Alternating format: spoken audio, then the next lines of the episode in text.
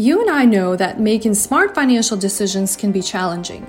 But in the 21st century, financial freedom is no longer just for the 1% wealthy. It is for you and me. The question is, how do we find time, avoid making painful mistakes, and find the best resources to help us reach our financial goals?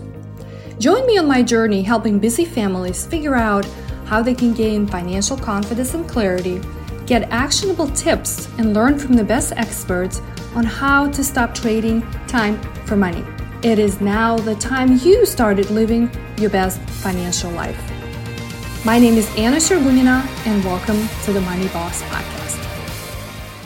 Hey, Money Bosses, Anna is here, and welcome back to the Money Boss Podcast. I want to start with this quote You know you are in love when you can't fall asleep because reality is finally better than your dreams. Dr. Seuss.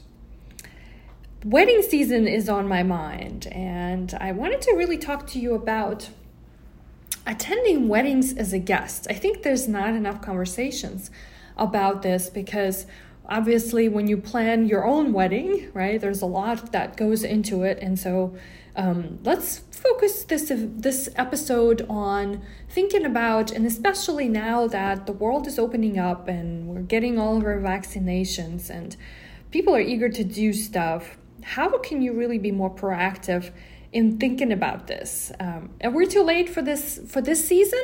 I hope not but this is definitely ideas and thoughts that don't just um, last in season. I think they're definitely can be carried forward. And so, um, yeah, I'm excited for this conversation. I am recovering. Well, actually, I should say, I am starting to get used to um, wearing an, an Invisalign. And so, I will tell you more about this project that I got myself into a little bit later.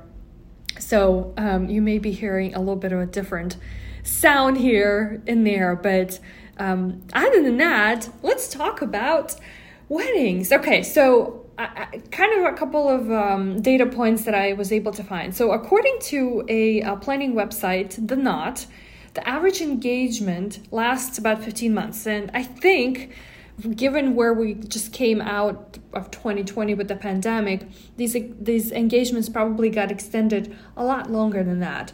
But if you know, right, or if you start to see that a wedding ring is on the Facebook, there's lots of comments, people getting engaged, you probably need to be thinking about all right, is this the wedding that I'm going to be attending, right? Or is this the wedding that I'm going to be participating? And, you know, what's my timeline? Most likely. So, hopefully, this 15, 15 months at least to give you some ideas, maybe hopefully longer, so that you can establish a budget, right? And map out where the expenses that you can anticipate are going to be coming from what you have to pay for and so forth. So um, I, and i don't know if you have any interest but the knot website has a lot of these data points and a lot more useful articles but a couple kind of um, bigger things to keep in mind. So here are the average costs of wedding uh, by guest according to what your role is right? So like if you're participating in the wedding party you probably expected to spend an average about 750 bucks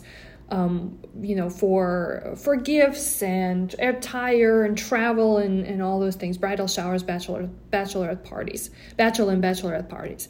If you're a close family member you're probably going to spend a lot more than that. So it's like close to $900 and again, remember these are national averages. And for if you're just attending, if you're family uh, or like if you're distant family or a friend, you're probably looking to spend close to 400 bucks um, on on these kinds of activities. Now, I also want to kind of question this because I think a lot of what we want to see with with the trend that's just my prediction um, i don't have any weddings to attend this year just yet um, but is this going to be a destination wedding right? So i think a lot of um, a lot of people are kind of thinking that um, but I, love the idea of destination weddings. We got to go to uh, a wedding in maui a few years ago. This is probably like three before liam was born for sure. Three 2017 yes. So almost four years ago.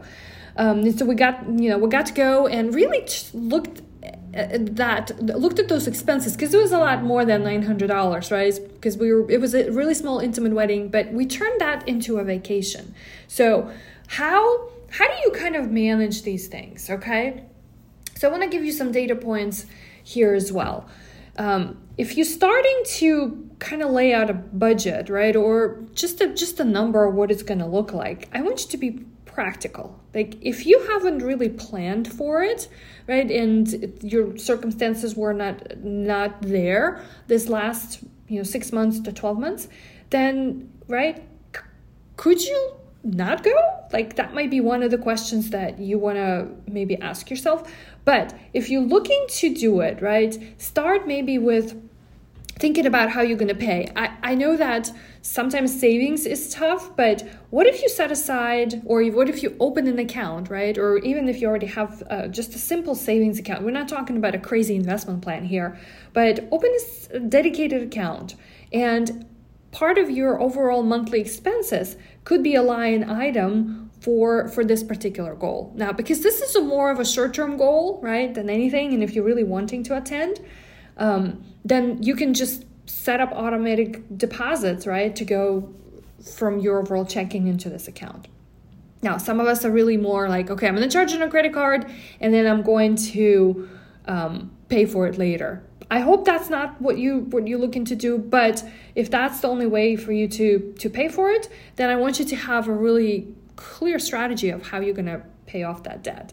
Now, something I said earlier about like could this be a mini vacation right? So if you're thinking about all right this is a wedding i'm going to or it's a destination wedding or it's it's it is something that gets you out of your own lo- local backyard could you combine your two goals? Like if you did have a travel goal and this this is another goal that that you're working toward could those be two? Could be combined into one.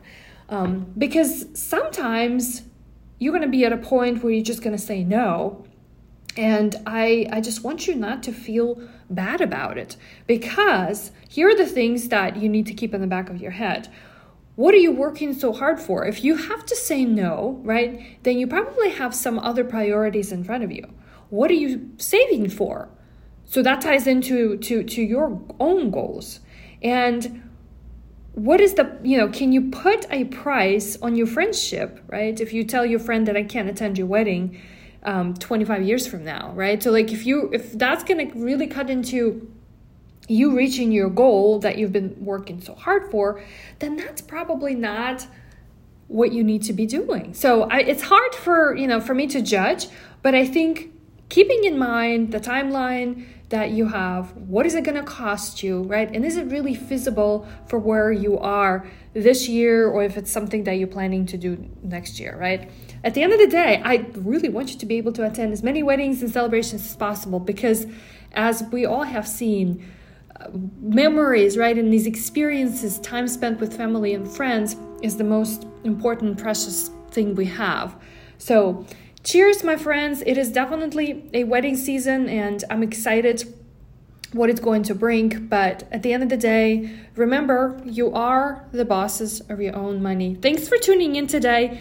Don't forget to subscribe and give us a review. Thanks so much. I'll talk to you later. Hey, Money Boss. Thanks for tuning in today.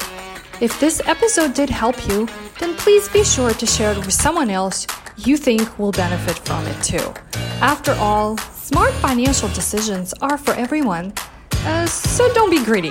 I hope I can help you even further by sharing with you how thousands of clients I worked with in my career over the last 16 years created their very own successful financial lives on their terms. It's hard for me to do this over an audio, and if you are ready for the next chapter in your life, then be sure to go to mainstreet-money.com to get your free resource guide to help you begin correcting top six financial mistakes I see people make all the time, such as not having clear financial goals not having a handle on spending or saving for the future, not knowing how to get rid of all the debts, and of course, not having a clear strategy or plan on how to protect your hard earned money. Until next time, remember you are the boss of your money.